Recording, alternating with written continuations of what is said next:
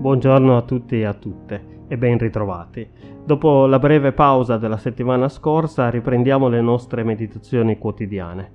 Questa mattina vi propongo entrambi i testi suggeriti da un giorno una parola, il primo dei quali si trova nel libro dell'Esodo al capitolo 20, il versetto 7. Non pronunciare il nome del Signore Dio tuo in vano, perché il Signore non riterrà innocente chi pronuncia il suo nome in vano. Il secondo testo è invece tratto dal Vangelo di Luca al capitolo 11 e una parte del versetto 2. Padre, sia santificato il tuo nome.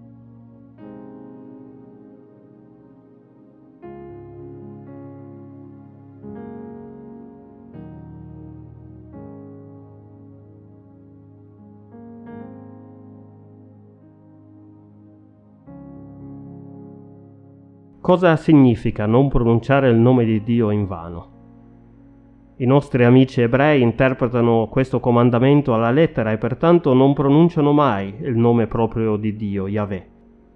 Anche quando leggono la scrittura, ogni qualvolta incontrano il nome di Dio lo sostituiscono con il più generico Adonai, che significa mio Signore, o con Hashem, che significa il nome.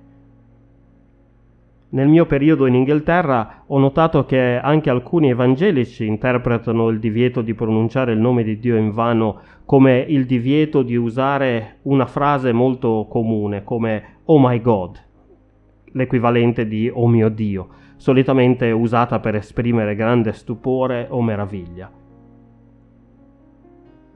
Quando usciamo dall'interpretazione letterale, invece, ci rendiamo conto che i risvolti di questo importante comandamento, ma anche dell'equivalente insegnato da Gesù ai suoi discepoli nella preghiera conosciuta come il Padre nostro, sia santificato il tuo nome, sono molteplici e vanno a toccare le nostre coscienze molto più in profondità.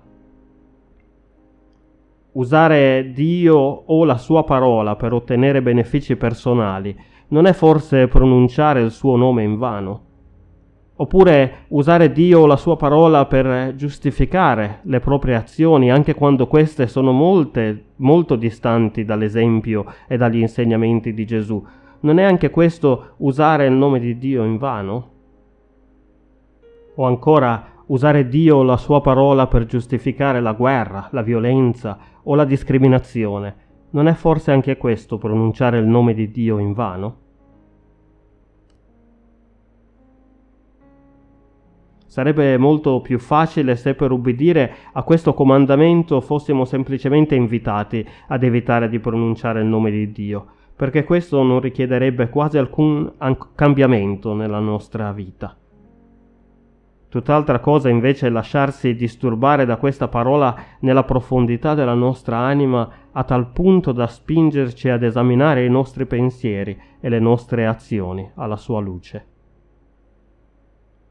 Ripensiamo allora ai modi in cui anche noi abbiamo pronunciato il nome di Dio in vano, forse, e chiediamo al Signore di santificare il suo nome nelle nostre vite. Amen.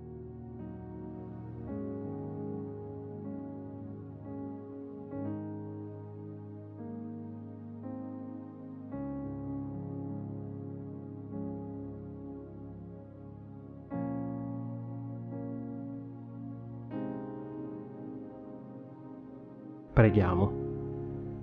O Signore, aiutaci a non pronunciare mai il tuo nome in vano e a non dissacrarlo con le nostre parole e le nostre azioni. Per Gesù Cristo nostro Signore e Salvatore. Amen.